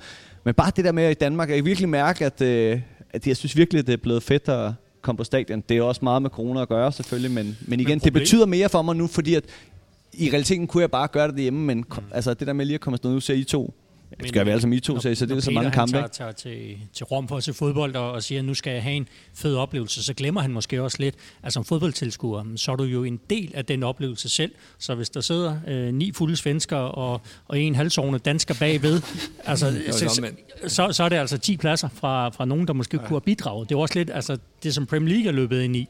Mm. Altså, der er en masse, der gerne vil opleve den der stemning i Premier League, og så sidder de og kigger rundt og siger, hvor er stemning? Jamen, altså, den er der ikke, fordi de lokale ligger der. Det er ligesom, når man tager på ferie og klager over, at øh, stederne er det simpelthen for turistet. ja, det er blevet, Spanien er blevet for turistet. Der er igen det der med at tage patent på, hvordan det er at fodboldfan, ikke? Jo, jo, og så, så er der jo også bare sådan noget, altså der er også det, det romantiske, og der er også det, Jonas taler om med, der skal skabes nogle nye minder på de her steder, fordi altså, Griffin Park, Brentfords gamle hjem, er en fantastisk sted. Men altså, jeg har været der to gange, og jeg, man kan ikke se halvdelen af banen jo. Ja, det er ikke konge, når man er 91 høj, kan jeg sige dig. altså, der, der er ikke noget pladsfælde, og der er stolper overalt, øh, så, så det, er jo, det er jo enormt autentisk osv., mm. men jeg kan da godt forstå, at man gerne vil have et nyt stadion, for at folk rent faktisk kan komme ind og se kampen, ja. og kan se, hvad der foregår nede på banen. Prøv lige at kigge på spillets udvikling. Altså, her kigger jeg lige på, på Jonas og Rasmus i forhold til efter øh, Diego Maradonas død så lavede vi sådan en udsendelse, hvor vi prøvede at lave, altså vi lavede mange udsendelser, men en af dem var den der, det der taktiske kig på øh, VM i 86 hvor I kiggede på kvartfinalen mod England, tror jeg det var. Ikke? Mm. Og så prøvede vi at lave sådan en analyse af den mm. kamp, hvor, ikke fordi I ikke har set de der billeder før, men hvordan oplevede I det at se spillet? Du sagde det jo tidligt, Gisle, det her med, med reglen. Øh, der, omkring øh, tilbagelægning. Ikke? Og jeg kan huske, øh, både ikke 86, men jeg kan huske, der var sådan en øh, VHS-film, som øh, min kammerat Nikolajs far Lars havde øh, fra EM i 92, hvor man kunne så højdepunkter, fordi der er syv kampe. Ja, der kan jeg slet ikke huske andet, end vi så målene og sådan noget Og så da jeg skulle gense den der 92-kamp, og han blev ved med at samle den op, Peter Smeier, jeg simpelthen ikke forstå, hvor kedeligt det var at se fodbold. Ikke? Så der har, der har været nogle ting, som, som virkelig har rykket. Ikke? Og det, det, det, er lige før jeg siger, det kan være, du har noget andet, men det er lige før jeg synes, det er det, er det bedste, øh, der er sket på. Der har været nogle små ting her på det sidste med ting, at vi skulle være to til at give bolden op i midten. altså, hvor fjollet var det lige, ikke? Men det fylder jo ikke så meget i selve spillets udvikling. Øh, og så er der selvfølgelig var offside i forhold til det. Øh, og, og så en af dem, jeg synes, der har været mest spændende, fordi at... Øh, det er jo det her med målsparket, hvor at det ene hold må gå ind i feltet. Øh, der var jo en, en fuldstændig legendarisk kamp med, med Horsens ude på Brøndby Stadion, ikke? der lige lopper den op. Og vi havde faktisk prøvet det samme i HK hele opstarten, fordi det er jo fantastisk, man mm. gør, at heldigvis blev rent lavet om. Men den, den, synes jeg også er, den synes jeg også har gjort fodbolden bedre på selve banen. Hvad med tempoet i det, I så der i 86? Eller fra 86? Jamen, det gør, du kan jo slet ikke sammenligne det. Altså, og det, er, det er jo der, hvor, hvor Hvad jeg gør det synes... spillets udvikling, tænker du?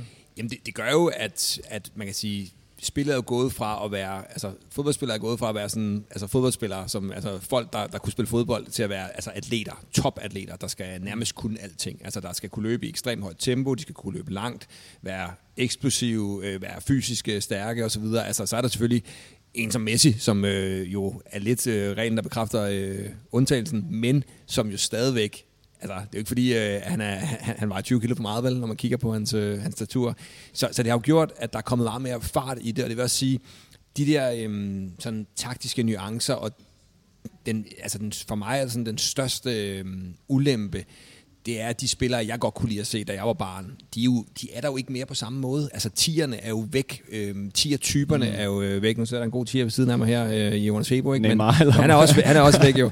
øhm, men, men, men, men de er jo, altså, der er bare ikke plads til dem på samme måde. Selvfølgelig er der stadigvæk typerne, der kan nogle ting, men, men de der, som havde tid på bolden, hvor man kunne sætte dem i scene, og hvor de kunne få lov til at excellere, det, det, har jo, det er jo et eller andet sted den omkostning, der har været med at spillet er blevet så ekstremt hurtigt, som det er, og spillerne skal kunne løbe så langt, og skal kunne løbe så hurtigt, som de, de skal nu. Og i øvrigt, som jeg også var inde på i starten, at alle spillere på holdet skal kunne alting. Alle skal kunne forsvare, alle skal kunne angribe. Og øhm, ja, men, de men der bliver dage, du begejstret over at se hvor mange højintense løb der er, hvor stor en springstyrke, hvor stor en nærkampstyrke der er, og hvor højt tempoet er? Nej, jeg kan godt, øh, nogle gange kan jeg godt blive lidt, øh, altså, der kan jeg godt blive lidt ærgerlig over, at øh, der ikke er nogen andre ting, der er i fokus, men jeg synes jo bare, det bliver lidt øh, opvejet af, at de jo stadigvæk kan de andre ting, mange mm. af dem. Altså, det er jo ikke bare sådan, at de, det er jo ikke bare blevet sådan nogle spillere, som er fysisk stærke og kan løbe hurtigt, så kan de så også bare nogle ting i ekstremt øh, højt tempo. Og så har tingene jo flyttet sig. Altså, der er jo blevet plads på banen nu nogle andre steder, og det er jo der, hvor vi har set den her udvikling fra, at øh, det har været en 10'er, jamen så blev det pludselig en 6'er. Øh, sådan et godt billede af det, jo, når vi altid kigger på, på Pirlo, som den der spiller, der så kom ned, hvor der var lidt mere plads. Jamen nu er det rykket ud på bakken. Nu er det så gar midterforsvarende, som er begyndt også at skal være kreativ. Og øh, ja, flere steder arbejder man jo også med målmanden, som, øh, som simpelthen en, en en spiller, som kan være i stand til at sætte øh, holdkammeraterne op, både på det lange spil, men også på det korte spil. Så det synes jeg er den største forskel. Øhm, vi bruger ofte at kritisere ting, der kommer ud fra pengene og de politiske interesser osv. osv., osv. Den her udvikling, det er jo faktisk selve sportens væsen. Altså det er sportens natur, der er årsag til det her. Vi, vi snakkede om, grunden til at vi lavede det her emne, var jo fordi vi blev inspireret af Miles motto, immer besser. Og det er jo, ligger jo kraftigt i stil med øh, det olympiske motto. Hurtigere, mm. højere, stærkere. At man hele tiden selv søger at blive bedre, så man udvikler sig selv, og så man er bedre stillet over for konkurrenterne. Så den her med, at tingene hele tiden bliver bedre, at man træner en lille smule bedre, at man bliver en lille smule hurtigere, at man bliver en lille smule teknisk bedre osv., det er som end faktisk noget af det prisværdige ved selve sporten, synes jeg. Og vi kan ikke gøre noget ved det, og vi skal ikke gøre noget ved det. Men det har selvfølgelig også nogle konsekvenser, vil jeg sige. Og det er jo det der med, vi kommer også til et sted, hvor folk bliver næsten for kloge og for gode på sportens vegne. Ikke? Langskuden er på vej ud af fodbolden, fordi det er ikke effektivt. Vi ved godt, på expected goals, der giver det ikke noget.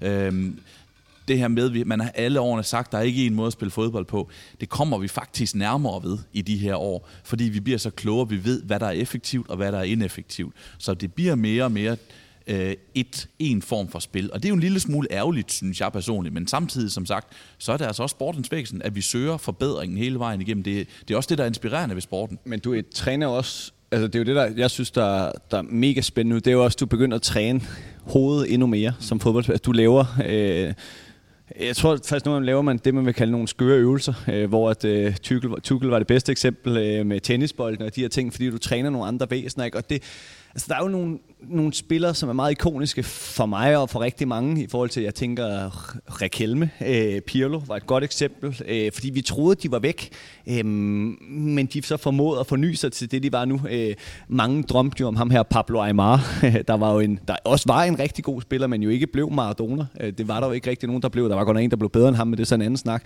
Øh, og de der ting, ikke? Men de, altså, jeg synes jo, det, gør det næsten endnu mere imponerende, og det tror jeg da også, I er enige i, at, at de spillere, der så kan de ting nu, at de kan gøre det i den her verden. Altså jeg tænker på øh, Pedri, øh, det kunne være Thiago, øh, nu håber jeg kan name drop lidt flere, fordi ellers er Martin, Kevin De Bruyne, Kevin De Bruyne Martin Ødegaard, øh, som er spillere, der er jo øh, måske i undtagelse af Kevin De Bruyne, som jo er overdrevet hurtigt faktisk, øh, men så er der Cesc og David Silva, forbandet Spanier alle sammen, og så en nordmand, ikke? men de her spillere, som, som stadig kan gøre det, fordi at de der spillere, der kan se noget med øjnene, som de andre ikke kan. Mikkel Damsgaard, Christian Eriksen, øh, vi har dem også. Altså, det er, de kommer ikke til, det tør jeg godt garantere, de kommer ikke til at forsvinde ud af fodbold på de bedste hold.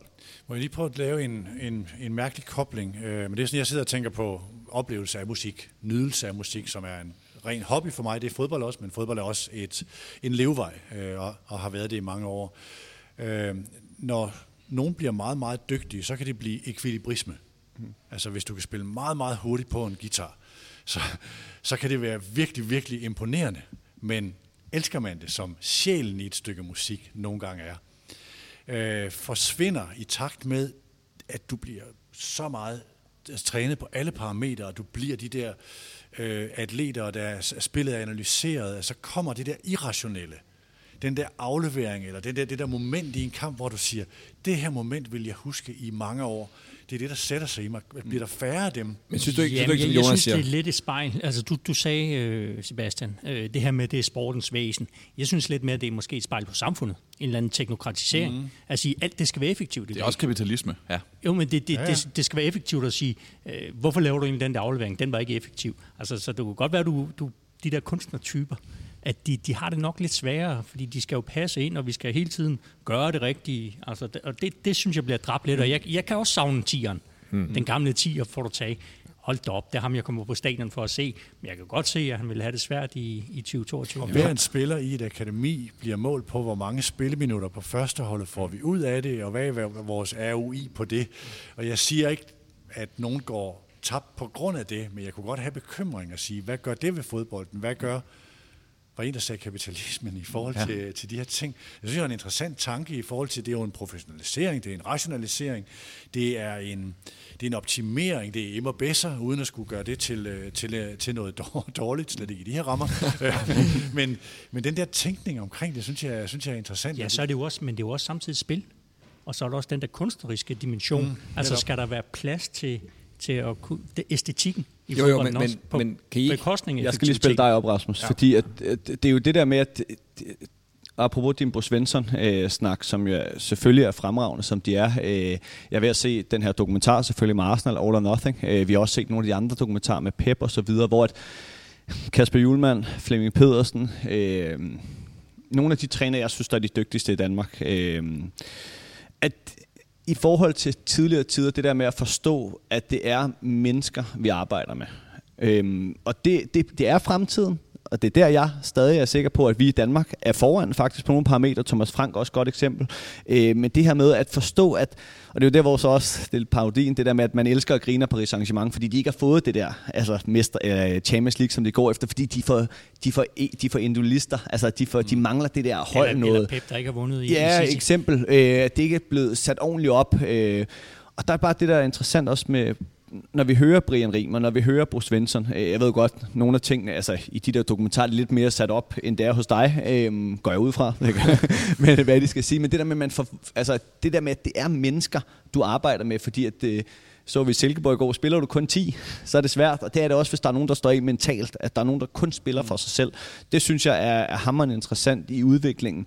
Og så det her med, det tog jeg nemlig, det tog jeg nemlig med for den her snak, du havde med, med Bo, det var ikke noget med Minds, men det her med, for der står jeg også lidt i et dilemma, fordi jeg holder med Arsenal, der er jo gået ind i den her transferstrategi, hvor at du nærmest kun må købe spillere under 23 år, medmindre det er ekstraordinært. Gabriel Jesus, han er så 25 år, ikke? Men det her med, at der er jo hele tiden, der vil jo i fodbold vil der jo hele tiden være modsvar.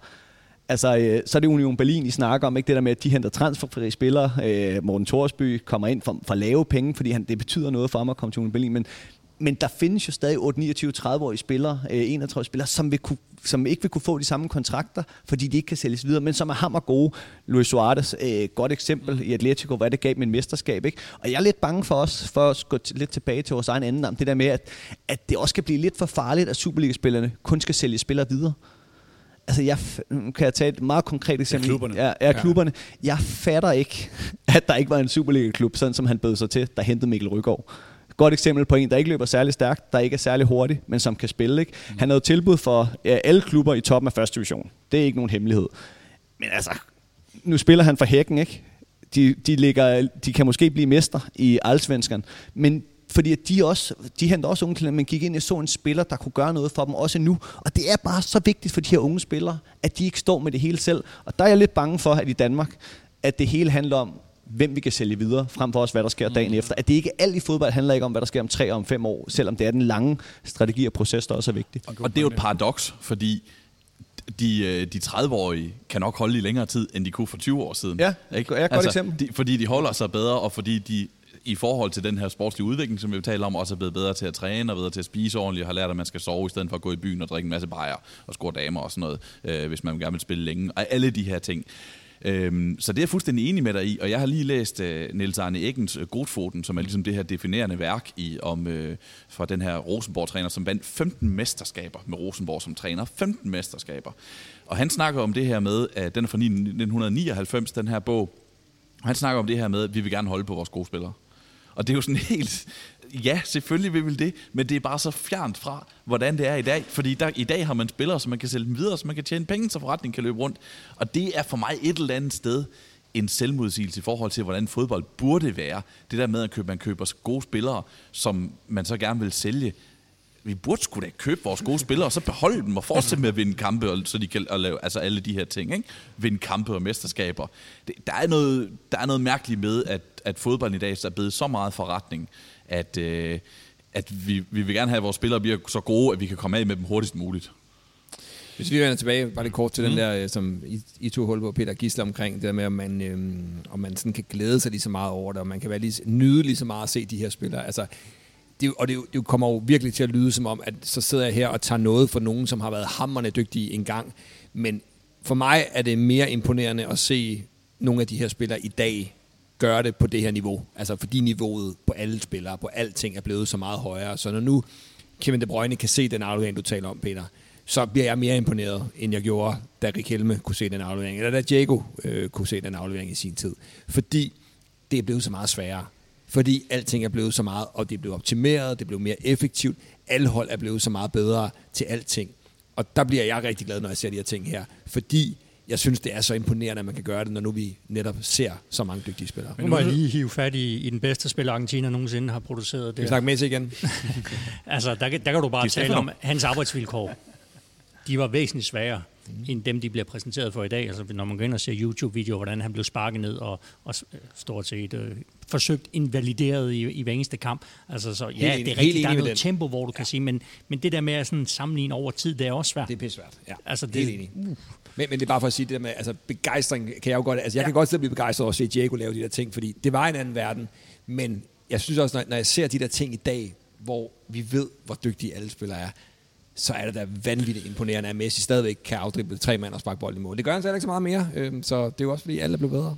Rasmus, øh, hvis man skulle lave sådan en, en øh, tidsmaskine og sige mm, træner, altså med træneroptik, og sige, hvor store kvantespring, hvor store revolutioner har de tyske trænere, Guardiola og hvem der ellers påvirker fodbolden i dag, lavet i forhold til, altså hvor du kan måle alt og effektivitet, og du kan kigge på rigtig mange parametre med også crunche data ned versus det, som Lobanovski, Rinus Michels eller Arrigo Sacchi, eller hvem man skulle kigge på dengang, der flyttede fodbolden i en tid, hvor du ikke havde de samme redskaber til rådighed. Altså i en, nu, nu, nu gør jeg den nu gør jeg de gamle dage til en irrationel, æstetisk, kunstnerisk verden, hvor du lavede det, fordi jeg fornemmer, at vi skal den her vej. Hvor i dag måler du og siger, at vi skal den her vej. Jo, men så bliver det jo lidt interessant, at dem du nævner, de her trænere, er jo netop trænere, som gjorde det på en anden måde. Altså det var jo netop trænere, som, ja, de satte individet frit og øh, skabte nogle rammer, men, men de var jo ikke, altså det var jo trænere, som faktisk kiggede på spillet og sagde, hvis nu vi strukturerer tingene, så kan vi faktisk have en kæmpe fordel i forhold til de hold, vi skal op imod. Jamen, det er det, jeg mener. Altså, har, har du ikke mere respekt for visionen, der er lavet ud fra, jeg ser spillet på den her måde, jeg ser det her for mig, vi skal spille på den her helt særlige måde, end den, der kan dokumentere, at vi skal spille på den her måde i dag. At det er ikke for at gøre Guardiolas visioner mindre end Lobanovskis, men det er for at lave den der med, at og jeg ved godt, at jeg er i gang med at altså, idealisere de gamle dage, men, men, men, men det er, altså, for mig er det en snak om kreativitet, fornemmelse, intuition og sige, eller, eller vision for spillet, hvad enten du er spiller eller du er træner. Men Lubanovski var jo enormt præget af tal Lige og præcis. data. Ja, det skal man bare lige have sig for øje. Altså, Det, de- det var de han, jo med, og, og, og derfor bliver han også et godt eksempel, fordi det var jo netop, altså det var jo kynisk, og det var også det, jeg har sagt flere gange, altså Guardiola er jo hammerne kynisk. Altså han er jo kyniker ud over alle grænser, men han er jo, altså han er jo præget af en idé. Altså Johan Cruyff, jeg forestiller mig ikke, at Cruyff, han gik særlig meget op i noget som helst, der hed øh, ja, andre menneskers holdning. Øh, han havde en holdning om, han vidste, hvordan fodbold skulle spilles, og det var sådan, det skulle spilles. Og det er jo også den holdning, som eksempelvis Guardiola har, men han bygger den jo, eller bakker den op med, med tal, og med at kunne se, hvad er egentlig effektivt i forhold til de ting, vi, øh, vi gør. Så jeg ved ikke, hvem jeg har mest respekt for, men, men altså, min interesse for sådan spillet, altså den starter jo med Johan Cruyff og Barcelona, altså den her periode, hvad er det for 88 til 96 eller sådan noget, han er i, i Barcelona. Og det er jo den periode, hvor jeg begynder at se nogle ting, hvor jeg tænker, hov, det handler måske ikke kun om at have de bedste spillere. Der er jo også nogen, der gør tingene på en helt anden måde, der spiller altså, markant anderledes end andre. Og det, det er jo sådan noget, jeg godt kan lide. Og det, er- det er det også i dag. Det er også det, jeg bliver glad for. Jeg bliver glad for at se, om det er Union Berlin, som jeg ved, Gisle er, er, er glad for. Jeg kan blive enormt glad for at se dem spille, fordi altså, det, er ikke, det er ikke en spillestil, hvor jeg tænker, okay, det, er- det, det var noget, jeg vil træne et hold i. Men jeg kan jo blive enormt glad, fordi de gør tingene på en helt anden måde, og dermed vinder de også nogle ting ved at gøre Det tingene på en sjovt at anden se måde. Cruyff i dag, ikke? Altså, hvis, Jo. hvis det kunne lade sig gøre, fordi han havde jo også den her med, at jamen, øh, spillet har en værdi i sig selv. Det er mere end resultatet. Du skal også blive husket. Ja. Og du nævnte øh, VM 74 til at starte med. Der var jo også Vesttyskland. Dem har du ikke talt meget om. Men det var dem, der rent faktisk vandt VM. Mm. Men det er jo de andre, vi husker. Øh, vi kan også sige Brasilien 82. Altså, så det er jo også sådan interessant at sige, er der plads i 2022 til dem, der også siger, jamen vi skal, vi skal vinde, men vi skal også gøre det med på vores måde med en stil, som folk de husker. Men der er igen det der... Øh, altså, jeg, jeg kan faktisk virkelig godt lide den der snak om, hvem man husker. Vi skal bare huske, at dem, der vinder, er jo ligeglade. Altså, Vesttyskland, hvornår vandt, hvad er det, 74, 74. vi snakker om, ikke? Mm. Altså, de, bekymrer sig, de har jo ikke bekymret sig om, at det var Holland, det handlede om, for det var dem, der stod med trofæet jo. Det er rigtigt, men der, der tror jeg bare, at Cruyff vil sige, Ja, ja, hollænderne ja, ja, sige, men det her, det har en, vi har, vi har Ja. sat et aftryk i Ja. folks hjerter. Men Ja. det er jo også noget med netop filosofien at sige, vi gør det på den her måde, mm. fordi det er den måde, vi gerne vil gøre det på. Og så er det det der diskussionen om, vil man ikke hellere vinde, end gøre det på en bestemt Det, måde. der, det er jo sådan set noget, som både Morten Ja. Olsen og Kasper Julemand har talt om. Ja. At sige, du skal vinde fodboldkampe, du skal også vinde hjerter. Mm. Og det gjorde Holland. Det gjorde Tyskland. Måske kun med dig, Gisle, men ellers ikke så meget. Nej, nej, jeg, jeg kunne ikke lide det der hold i 74. Bestemt ikke. Lad os lige prøve at vende en dimension her til sidst. Øh, i forhold til kærligheden til fodbold, med alt det her rundt om ejerskaberne, du siger det også, Jonas, du er inde på det der, altså industrien, European Super League, lønningerne, Mbappés rolle i øh, PSG, i det, der forlyder der, om hvad er det for nogle, for nogle, for nogle kontrakter, han har lavet, eller, eller, eller altså, hvad gør det ved øh, jeres kærlighed til fodbolden, at den er en del af den største industri i, eller den største størrelse i underholdningsindustrien? For mig gør det den mindre, altså indiskutabel, men det er, også, det er også igen et paradoks. Det er fordi fodbolden tiltrækker så meget kærlighed og skaber så meget kærlighed, at der er nogen, der ser nogle muligheder for at udnytte det, og det gør så tilsvarende min kærlighed mindre. Mm. Så, så det, det, det er fodboldens store fascination, der gør, at det er blevet så interessant for det store verdensmarked og for pengemændene, og det er så tilsvarende det, der måske gør den en lille smule mindre fascinerende. Øhm, hvor finder man øh, oaserne. Øh, hvis jeg lige tager det der eksempel med den der Wembley, jeg nævnte før, og sådan noget, det, der var jeg sådan, okay, næste gang jeg skal til London, så skal jeg ned i rækkerne. Fordi jeg vil have en oplevelse, som er mere autentisk end den, jeg får her. Hvor finder man de der oaser henne? Ikke nødvendigvis sådan groundhopping-mæssigt, men i forhold til kærligheden til fodbold. Hvis, hvis vi skal nævne en inspirerende historie lige nu, så foregår den jo op i Norge for eksempel, hvor Bodø Glimt i løbet af meget, meget få år har været gået fra at være en klub i den næstbedste række til at rykke op, og til at være en klub, da de så rykkede op, som alle forventede at rykke ned, så blev de lige pludselig nummer to, når de var to mesterskaber i træk på vej i Champions League. Så det, vi ser jo stadigvæk eksempler på, at klubber flytter sig, og ikke kun fordi der så er en eller anden, hvad, hvad kunne det have været, en eller anden norsk øh, fiskemilliardær, eller sådan et eller andet, der har lagt en masse penge. Det er jo, det er jo gjort i kraft af de, nogle af de gamle dyder, men nogen, en, en træner og en ledelse, som har tænkt fodbold på en, øh, på en anderledes måde, og, og har skabt et, øh, et inspirerende projekt deroppe. Hvad med andre?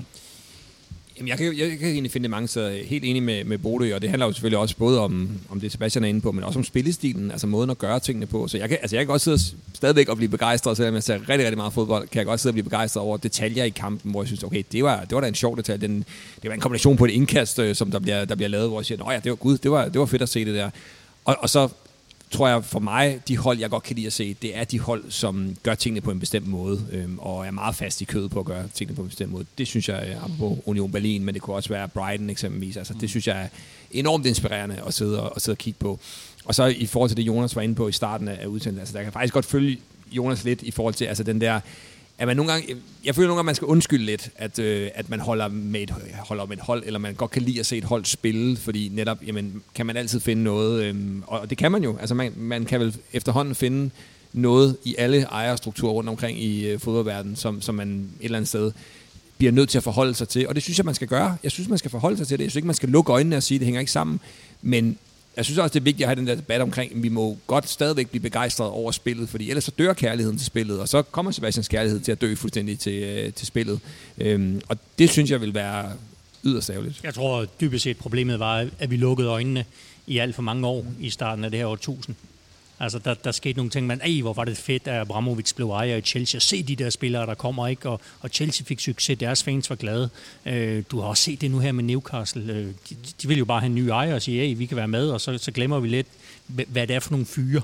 VM, hvordan det bliver ryger til Katar. Altså, vi er blevet opmærksom på det for sent. Og så kan det godt være, fordi vi er blevet opmærksom på det for sent, at det er blevet forstærket, at vi så føler, okay, så skal vi, nu, nu skal vi i hvert fald ikke begå den fejl igen. Men, men hvad den, dengang med, altså det, det, det kan jeg jo ikke, altså jeg kan jo bare huske, at jeg synes, det var fedt, Real Madrid, altså Galacticos-projektet, mm. at de hentede alle de der spillere, men jeg tænker også, altså de, de havde der, de, der, de der penge der, præcis, altså hvor kom de fra? Altså, hvor, hvor, hvor fik de lige pludselig de der penge fra? Og det var også igen... Jeg tror, der var, der var vist en, øh, et, et træningsanlæg, der blev solgt, og nu bliver det måske lidt men dybt, men der var også en EU-retssag og sådan nogle ting. Jeg ved ikke helt, hvordan den endte ja. ud, men, men og, der var i hvert fald en mistanke. Og det er det, jeg mener. Altså, det, er, det er det, hvor, altså, hvor, hvor går grænsen så hen? Men, men jeg synes bare, det er vigtigt at understrege. Vi skal forholde os til det. Og det er jo også der, hvor jeg, nu bliver det meget ananas i juice, men altså, jeg synes, det er fint, vi er på Mediano. Dækker begge sider af det, så at sige. Men jeg synes også bare, at vi skal huske, at vi skal stadig have lov til at glæde os over spillet, fordi ellers så har jeg lidt sådan tilbage, så vinder de jo de sataner, fordi så ender det med, at de dræber den kærlighed, vi har til spillet. Ja, fordi det, nu har vi talt meget om det i andre udsendelser. Hvordan skiller man tingene ad? Hvordan skiller Rasmus Mornerup sin inspiration fra Guardiola i forhold til ejerskabet? Hvordan respekten for det strategiske arbejde, Eddie Howe måtte lave i Newcastle versus Newcastles ejerskab og de her ting? Og, øh, og jeg, jeg, jeg tror, man er oppe i vores hoveder og inde i vores hjerter er nødt til at skille de der ting ad og sige, altså, Brighton og Brentford er to spændende historier. De er begge to ejet af, om ikke bettingselskaber, så folk med en baggrund i den industri. Tager det noget fra respekten for det fodboldmæssige arbejde, de laver? Det gør det sådan set ikke. Øh, men man er nødt til at skille det ad, og der er det så, jeg, jeg har i hvert fald nogle kvaler nogle gange med fascination, eller, eller hvis det kommer til kærligheden, jamen, hvor bliver den så betingelsesløs? Hvor er det så, man kan elske et hold eller en spiller betingelsesløs, som jo var det, vi startede med i fodbolden. Ikke? Den, den har jeg det svært med i dag i forhold til, åh, er der nogen, der er rene, rene i den her verden? Fordi den er blevet så industrialiseret. Jeg, jeg finder oaserne ved diversiteten, altså ved at prøve forskellige ting. Altså mm. det der med, at når, altså, at være ude og se Luton spiller, apropos at være i London, og tage lidt væk fra det inderste centrum, ikke? men øh, jeg synes også, det er, så synes jeg lige så fedt at komme på øh, Brentford Community Stadium dagen efter. Øh, nogle gange være i parken, nogle gange være på Lyngby Stadion, Brøndby Stadion, hvad man nu lige mm. øh, kan, jo især når man er, hvis man er så heldig, at man er i byer, hvor at, øh, de er store nok til at have flere klubber. Det kunne være, hvis man er så heldig på et tidspunkt, at være til Madrid, øh, være i Madrid, så vil, glæder jeg mig til den dag, hvor jeg rammer en weekend, hvor at enten Real og Atletico en af de to spiller hjemme, og så spiller Vallecano samtidig, fordi så får du den der oplevelse af de forskellige ting. Øhm, og, og det er jo det, øh, Berlin er også et godt eksempel om du rammer, rammer den uge, hvor at øh, Hertha spiller hjemme, eller Union spiller hjemme, og så er der også noget med billetter selvfølgelig, men, men det der med at ramme det er forskellige, fordi der er, der er virkelig der er virkelig mange ting at opleve, og det jeg elsker allermest ved at være i udlandet og se fodbold, det er at finde ud af den der øh, betydning, som man har for, øh, eller som dem, de, dem, der er i, altså dem, der holder med klubben, hvad det betyder for dem. Øh, og igen, jeg, jeg, jeg begynder at gå meget op i det der med, at der, at, at der er ikke nogen, der skal have lov at have patent på, hvordan andre er fodboldfans. Nu er hvis det et godt eksempel inde i FCK nu, hvad for nogle trøjer du må på som fan, og alle de der ting, og det blander jeg mig ikke i, udover at man skal tage det på, man har lyst til. Jeg siger bare, nu er jeg i Brighton for eksempel, ikke? hvor jeg sad på sidelinjen, og der sidder, altså, i Premier League, den der kæmpe, kæmpe liga, sidder seks 50-60-årige, som ikke ligner nogen, der virkelig havde glædet sig. Og så blev der, altså både damer og mænd, og så blev der fløjtet til kamp, ikke? og så skal jeg love dig for, at de sagde alle de ord, de ikke må sige derhjemme. Ikke? Men nede på endetribunen, altså der, der, der var jo de lidt mere hardcore fans, men de er jo ikke mere fans, end de, end de der, der sad der. Øhm, og det synes jeg er interessant, når jeg er ude og opleve fodbold. Og synes jeg faktisk også, både FCK og Brøndby er gode eksempler på, at når, nu sidder jeg ofte og prøver at få billetter på langsiden, men det der med, at altså, det, de holder jo lige så meget med Brøndby, som dem, der står. Og så må man jo så finde ud af, hvor man selv helst vil være. Det er sgu nogle andre kartoffelmadder, dem der står i køleskabet på var dem der. Ja, jeg sige, det ser noget... Ja, flot makrel, den der. Men Niklas var helt på det der, så ser det altså noget bedre ud. Øh, nu er vi blevet så sultne, så vi har ikke så mange argumenter tilbage, fordi vi sidder og kigger over på Mikkels mesterværker herovre. Er der aspekter omkring det her med kærligheden til fodbold, spillets udvikling, vi ikke har været omkring? Nej, jeg tror godt, at bare lige vil binde sløjf på noget af det, det, det første, jeg sagde, og det var det der med, om selvom jeg er, altså, nu har jeg brugt ordet indiskutabelt mange gange i dag, at fodbolden i dag, kvaliteten indiskutabel at spillet på banen er bedre, end den var for 10 år siden, og for 20 år siden, og for 30 år siden, og for 40 år siden osv., så tror jeg ikke, vi elsker den mere. Jeg tror ikke, at man elsker den højere som 6-årig, 9-årig dreng, der forelsker sig, den, eller pige, der forelsker sig i den her, den her sportsgren. Bedst eksemplificeret ved, at Monerup øh, forelskede sig i fodbolden under VM 1990, som du, Peter, ganske rigtigt kaldte det af de kedeligste VM-slutrunder nogensinde. Øh, og det er da det, at fodbolden kvaliteten er blevet bedre, så har vi også mistet nogle ting i det. Vi har mistet tieren, vi har mistet lidt af uforudsigeligheden. Og det er lidt ærgerligt, synes jeg, øh, når vi nu ikke elsker den højere af den grund. Men samtidig, som jeg også siger, det er sportens væsen. Jeg tror ikke, vi, har gjort, vi kunne have gjort så meget ved det, og vi skulle ikke for at gøre så meget karakter, ved det. ikke Sebastian? Fordi vi, vi elsker jo ikke fodbold, fordi de kan løbe 13 km nu.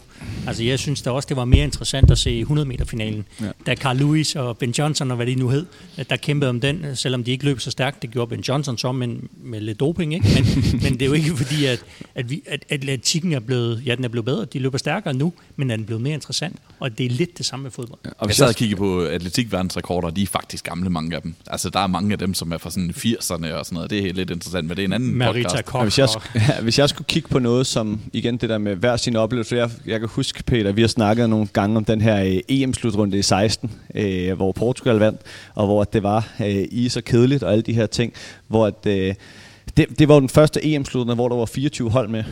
Og hvis jeg kunne vælge, så ville jeg også gerne have, at der bare var 16 hold med. Men jeg var så også inde på Parc des Princes til Wales mod Nordjylland. Altså det, det er jeg ved, at McAuley, han lavede selvmål, og ellers var det ikke en særlig fremragende kamp, men den der stemning, der var rundt omkring. Ikke? Og jeg, er ikke, jeg synes, det er irriterende, at VM er det allerede for 26, der skal være, er det 48 hold, vi går op til, eller hvor meget det er. Ikke?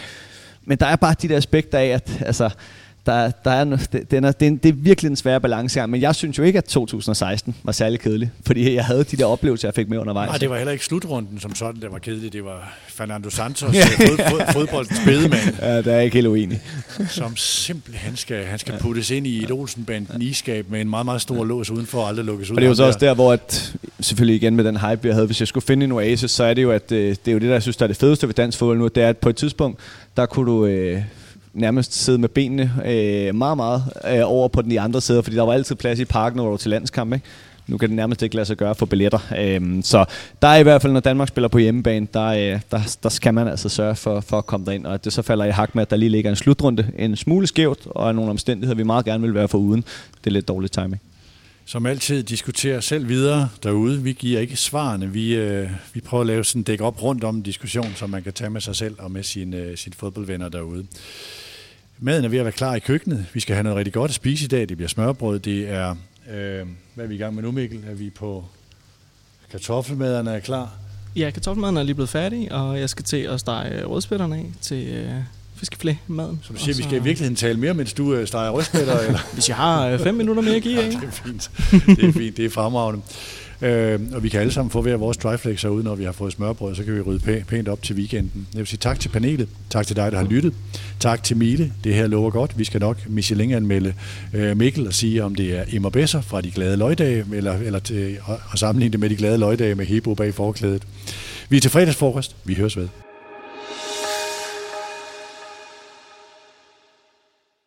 Udsendelsen, du lige har hørt, var produceret af Mediano Media, og frokosten blev serveret i samarbejde med Miele, kvalitet forud for sin tid.